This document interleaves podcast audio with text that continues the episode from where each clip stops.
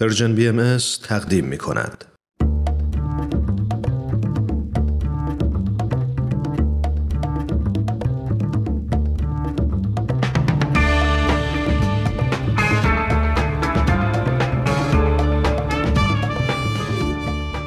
شنوندگان عزیز رادیو پیام دوست سلام من سهیل مهاجری هستم و شما شنونده مجموعه به سوی دنیای بهتر هستید تو این قسمت از برنامهمون قرار در مورد فساد اقتصادی صحبت بشه و عوامل موثر تو این پدیده شوم مورد بررسی قرار بگیره. پس مثل همیشه با ما همراه باشید.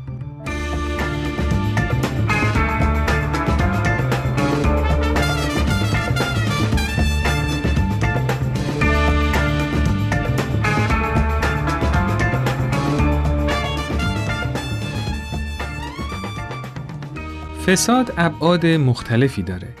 ابعاد کوچیکش معمولا برای رسیدن به منافع افراد محدودی اتفاق میافته مثل رشوه دادن، رشوه گرفتن و استفاده از روابط و راند. و یا فسادهای بزرگ که تعداد افراد بیشتری درش دخیل میشن و ابعاد بزرگتری پیدا می‌کنه.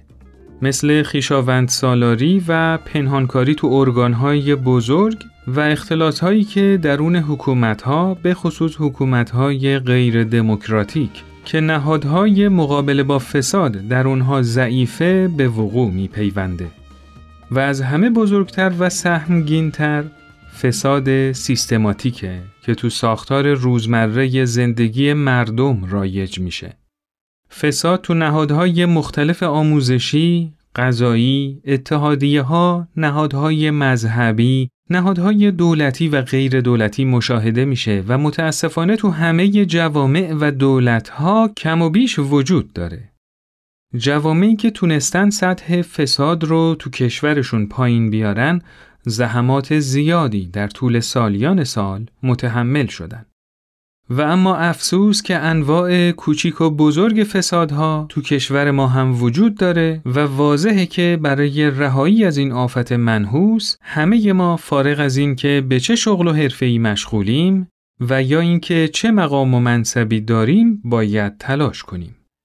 بله، ریشهکنی فساد فقط با نشونه گرفتن انگشت اتهام به سمت دیگران صورت نمی‌گیره. بلکه تلاش و کوشش مجدانه و از خودگذشتگی زیاد لازم داره.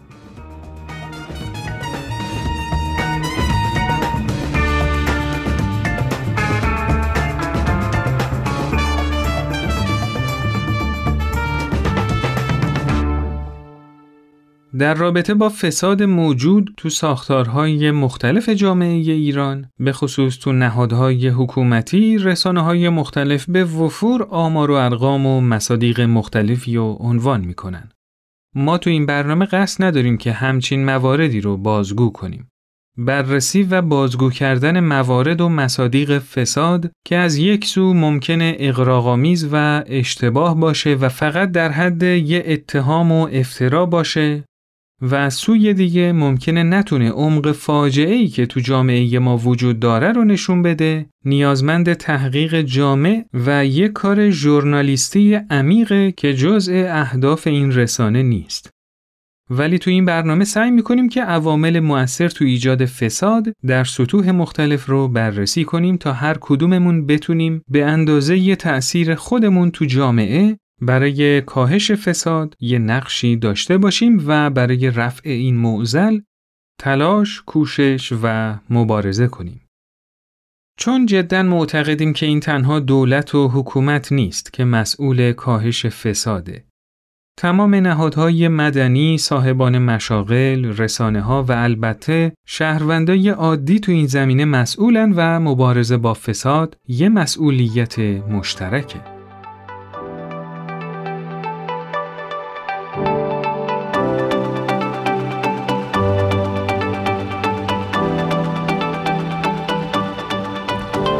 سلام ماریا هستم. من یک بار دیگه با گزارشگر این هفته همراهی کنید.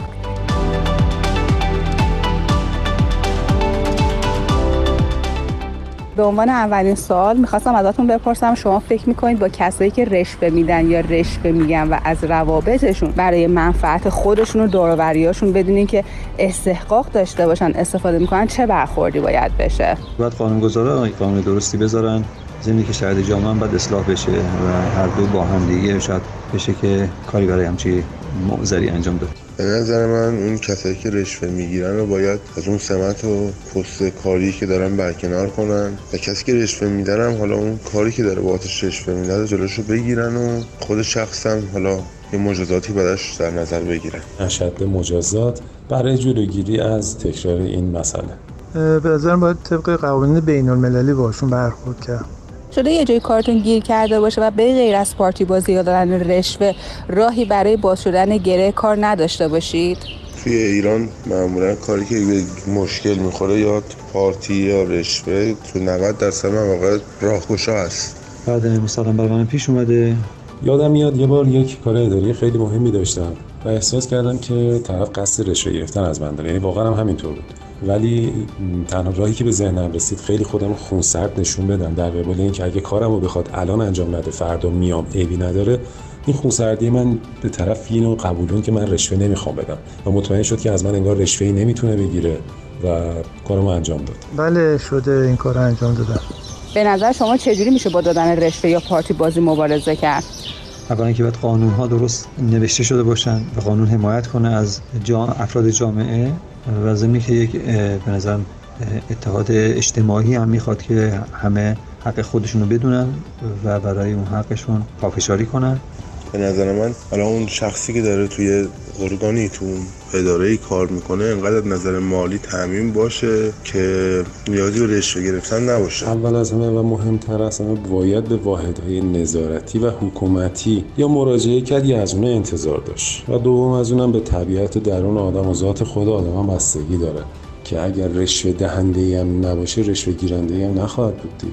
ولی این سوالتون جای بحث زیادی داره. ولی خب اگه خلاصه بخوام بگم میشه گفت داشتن مسئولین سالم قوانین سالم مجریان قانون سالم و خود نبودن فقر. اینا می‌تونن عوامل خیلی موثری باشن.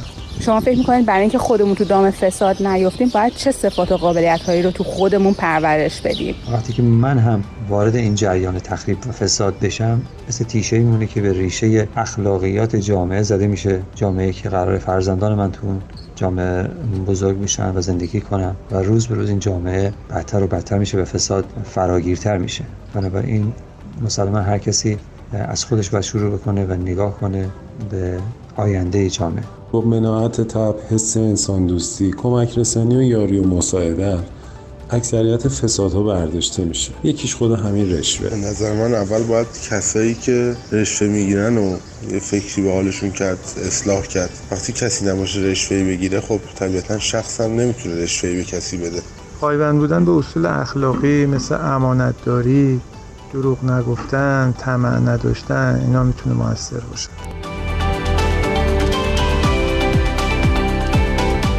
ممنون. مرسی که من رو یک بار دیگه با گزارشگر این هفته همراهی کردیم. تا هفته آینده شما رو به خدای بزرگ میسپارم.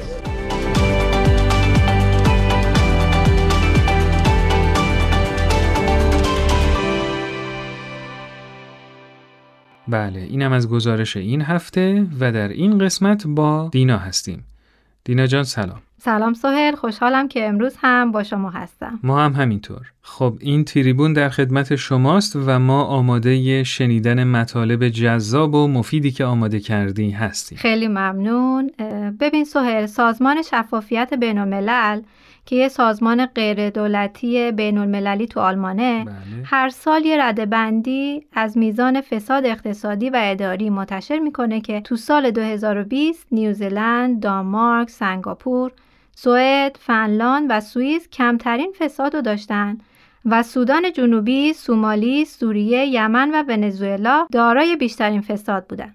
متاسفانه کشور ما هم تو این رده بندی جایگاه خوبی نداره و در بین 179 کشور تو جایگاه 149 قرار داره. بله اما سهل موضوعی که می‌خوام با شنوندگان برنامه در میون بذارم در رابطه با دلایل اقتصادی فساده. بله بفرمایید ببین تو برشمردن عوامل فسادزا موضوعات مختلفی مطرح میشه.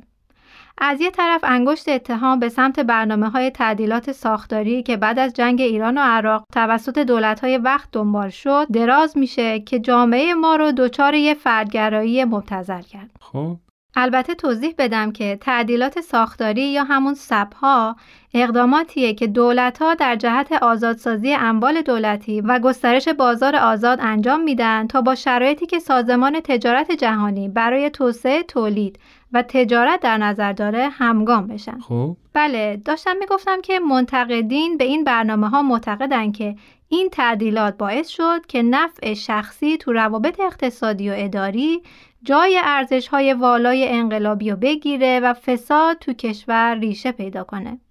از طرف دیگه خیلی هم قانونگذاری های فراوان و دخالت های دولت تو امور اقتصادی و عامل اصلی فساد می‌دونن و معتقدن که اگه تعدیلات ساختاری کامل انجام می‌شد فساد اینجوری گسترش پیدا نمی‌کرد. نمونه این دست انتقادات تو دنیا زیاده مثل ماجرای توالت های طلایی شهرداری کناس تو لیتوانی که فکر کنم حول و حوش سال 2010 بود که خیلی وایرال شد. عجب حالا این توالت ها واقعا از جنس طلا بوده؟ نه جنسش و نه حتی رنگش بلکه هزینه که براش صرف شده. حالا داستانش رو بخوام بگم که خیلی طولانی میشه خودتون جستجو کنید تو فضای مجازی. بله حتما. خب حالا مطلب بعدی که می‌خوام بگم اینه که تو کشور ما تعداد قوانینی که وضع میشه خیلی زیاده. خب. و در مقایسه میشه این رو فهمید. برای مثال فرانسه حدود 200 سال از تشکیل نهاد قانونگذاریش میگذره و حدود 3800 قانون مصوب داشته. در حالی که ایران که نهاد قانونگذاریش نصف این عمر داشته بیش از 11 هزار قانون تصویب کرده. عدهای خیلی جدی معتقدن که خود قوانین زیاد ما معمن امنی برای مفسدینه و با قانون زدایی میشه فساد رو از بین برد. این مطلبی که بهش اشاره کردی خیلی جالب و در این حال عجیبه چون تو نگاه اول آدم فکر می‌کنه قانون باعث میشه که جلوی فساد گرفته بشه. بله این تفکر هست ولی یه مثال سادش همین ارزای دولتی که برای بهبود وضعیت معیشتی مردم و تهیه کالاهای اساسی وضع شد ولی در عمل تو ایجاد رانت و فساد خیلی موثر بود. یه عده معتقدن که تو ایران به نظریه کارآمدی فساد توجه شده. این نظریه که تا اواخر قرن بیستم هواداران جدی داشته میگه که برای رونق اقتصاد تو جوامع در حال توسعه یه میزانی از فساد لازمه. عجیبه. فساد برای توسعه. بله تصور کن که شما بخوای جواز احداث یک کارخونه رو بگیری و با سیستم اداری موجود باید هفخان رستم رو رد کنی. بله. وقتی بشه با یک کمی رشوه و پارتی بازی این هفخان رو دور زد هم زودتر شغل ایجاد کردی و هم زودتر تولید ملی و بالا بردی و برای اقتصادم مفیدی. طرفدارای این نظریه میگن که برای جلوگیری از ناکارآمدی سیستمای اداری فساد می‌تونه مثل روغن برای چرخهای زنگ زده عمل کنه. منتها الان دیگه روشن شده که وقتی این روغن ریخته بشه دیگه نمیشه جمعش کرد و همه جا رو روغنی رو کثیف می‌کنه. بله. دیگه بیشتر از این وقتتون رو نگیرم. در انتها بگم که هرچند که برای ریشهکنی فساد تغییر و اصلاح قوانین و رویکردهای اقتصادی خیلی مهم و واجبه اما اینطوری که من می‌بینم اصلاحات این چنینی به تنهایی راهی به جایی نمی‌بره بله. و باید تغییرات قابل توجهی تو فرهنگ و دیدگاه های مردم و ارزش های جامعه هم صورت بگیره. این کار فقط و فقط با آموزش و پرورش تو خانواده و مدرسه و از طریق رسانه ها می‌تونه امکان پذیر باشه که باید خیلی بهش توجه کنیم. بله مرسی که وقتتون رو به من دادید. ببخشید امروز طولانی شد. نه خواهش می‌کنم اتفاقا خیلی مطالب خوب و مفیدی بود خیلی ممنون از شما و خدا نگهدار خدا نگهدار.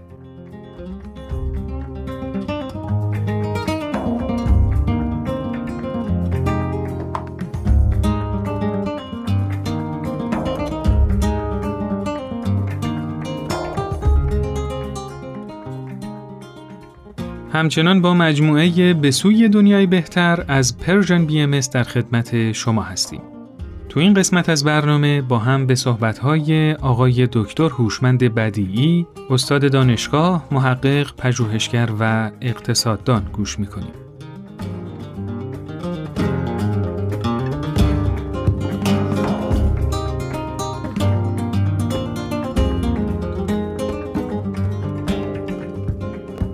شنوندگان عزیز برنامه به سوی دنیای بهتر سعادتی است که بار دیگه در خدمت شما هستم. در برنامه گذشته به نقش مهم دولت در اقتصاد و بازار کار اشاره شد. یکی از چالش هایی که در اقتصاد و بازار کار وجود داره این هست که ممکنه هر یک از بخش های خصوصی و دولتی با شکست روبرو بشند و یا به صورتی از انواع مختلف فساد که رشوهخواری بخشی از اون هست استفاده کنند و باعث انواع مشکلات برای خود مؤسسه و کل جامعه بشوند. در این برنامه چند کلمه راجع به فساد اقتصادی صحبت میشه. ولی اول به یکی دو تا تعریف در این باره نگاهی می‌کنیم. فساد شاخه های مختلف داره و یکی از اونها رشوه هسته باید یک تفاوت قائل بشیم بین انعام دادن و رشوه. گاهی اوقات از اصطلاح شیرینی هم به جای انعام استفاده میشه. انعام دادن و یا شیرینی معمولا یک نوع خدمت هست و انعام به جهت خدمتی است که یک نفر برای کسی انجام داده و باعث خوشحالی او شده. مثلا صرف غذا در رستوران و پرداخت مبلغی به عنوان انعام و یا شیرینی به کارگران رستوران مخصوصا که در اکثر رستوران ها کارگران از دستمزد پایینی برخوردار هستند و پرداخت انعام کمک هزینه خوبی برای اونها محسوب میشه و البته بسیاری خدمات دیگه که باعث خوشحالی هم می‌شوند. و اما رشوه غیرقانونی است. و آن درباره موقعیتی است که یک کارمند اداری در بخش خصوصی و یا دولتی به خاطر انجام عملی غیرقانونی مبلغی رو دریافت می‌کنه و اون کار رو انجام میده. مثلا لطفی به مشتری و یا تقاضا کننده کاری میشه که کارش زودتر انجام بشه و یا عملی انجام بشه که غیر قانونی هسته در اینجا مبلغی به عنوان رشوه به کارمند اداره داده میشه که این عمل غیر قانونی رو مرتکب بشه لذا رشوه دادن اخلاقی نیسته چون خلاف قوانین دولتی است و قوانین دولتی از رشوه دادن و رشوه گرفتن و به طور کلی رشوه خاری حمایت نمی‌کنه. رشوه درجات مختلف داره و آنچه که مهم هست اینه که اخلاقیات رو زیر پا گذاشته شده. دیگه اینکه رشوه یکی از شاخصهای فساد هسته فساد اقتصادی برای مدت زمان طولانی هست که وجود داره و احتمالا وجود هم خواهد داشت تا زمانی که دولت ها قوانینی اتخاذ بکنن که جدا از اون جلوگیری بشه. و البته این کار راحتی هم نیست. علت اینه که متاسفانه امروزه یکی از بالاترین هزینه ها در هر دو بخش دولتی و خصوصی در سطح جهانی در رابطه با رشوهخواری هست که همونطور که گفته شد یکی از شاخه های فساد هست.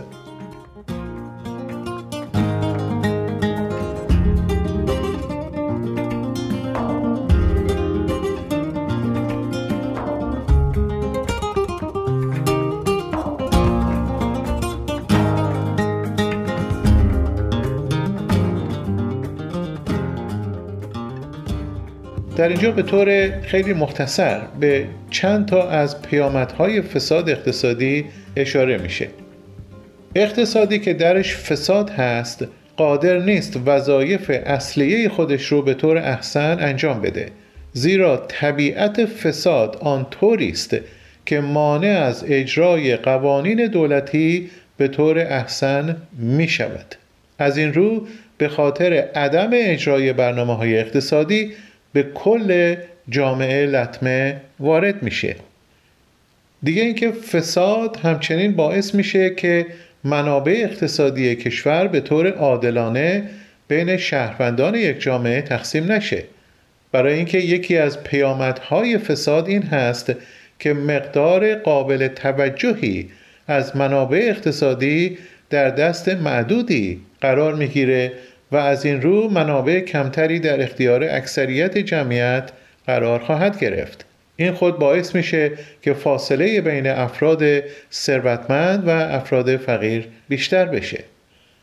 و دیگر اینکه اگر فساد در سطح دولتی صورت بگیره باز به معنای آن هست که مقداری از منابع اقتصادی دولت که میبایست در راه رفاه کل جامعه به کار بره در دست عدهای معدود قرار می‌گیره. این خود باعث میشه بودجه دولتی به هدر بره و در راه رفاه و سعادت شهروندان به کار نره. و یکی دیگه از پیامدهای فساد این هست که اثر منفی روی کارمندان سازمان تجاری می‌گذاره. اصولا کارمندان اکثرا دوست ندارند برای سازمانی کار بکنند که کارهای غیرقانونی انجام میده. این باعث یک گونه انگیزه منفی در کارمندان میشه و بهرهوری کار رو کاهش میده. بهرهوری پایینتر یعنی تولید کمتر میشه فروش کمتر میشه سود پایین میاد و حتی پرداخت مالیات کاهش پیدا می‌کنه. لذا هر گونه فساد کوچک و یا بزرگ به اقتصاد لطمه وارد می‌کنه. اصولا آن دسته از سازمان های تجاری که از راه رشوه و فساد پایگذاری شده اند و مشغول کار هستند قادر نیستند در بازار از طریق رقابت درست پیشرفتی داشته باشند.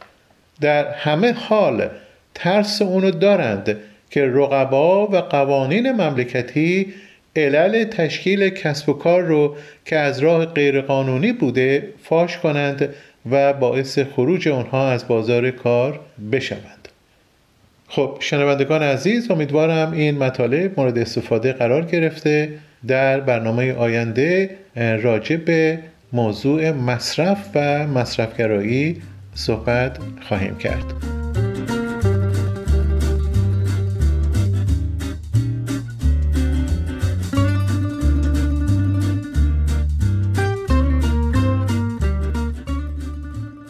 تو فرهنگی که زرنگی به معنای استفاده از فرصتهای غیرقانونی برای سود شخصی یه فضیلت به حساب میاد، وجود فساد گسترده موضوع خیلی دور از ذهنی نیست.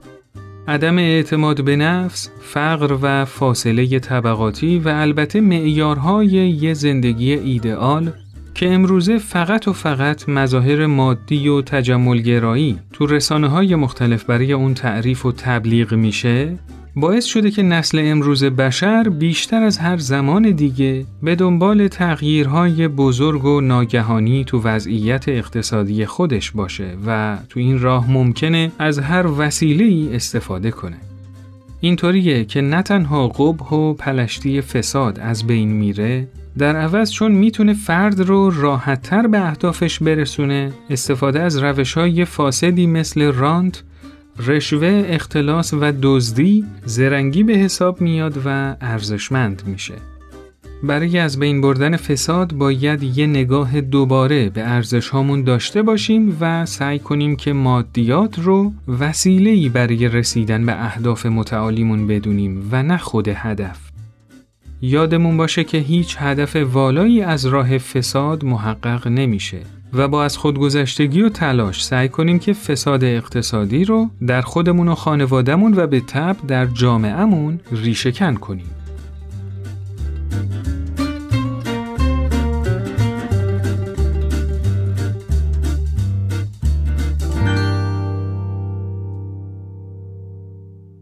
این قسمت از برنامهمون هم به پایان رسید. امیدواریم که مطالب این مجموعه براتون مفید بوده باشه. حتما با شماره تلفن 201 240 560 2414 از طریق تلگرام و واتساپ و آیدی تلگرام at sign Persian BMS contact با ما در تماس باشید و نظرات خودتون رو برامون بفرستید.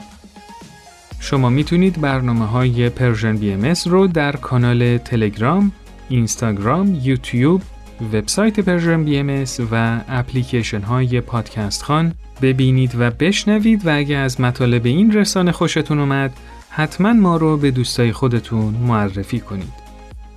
روز و روزگارتون خوش و خورم خدا نگهدار.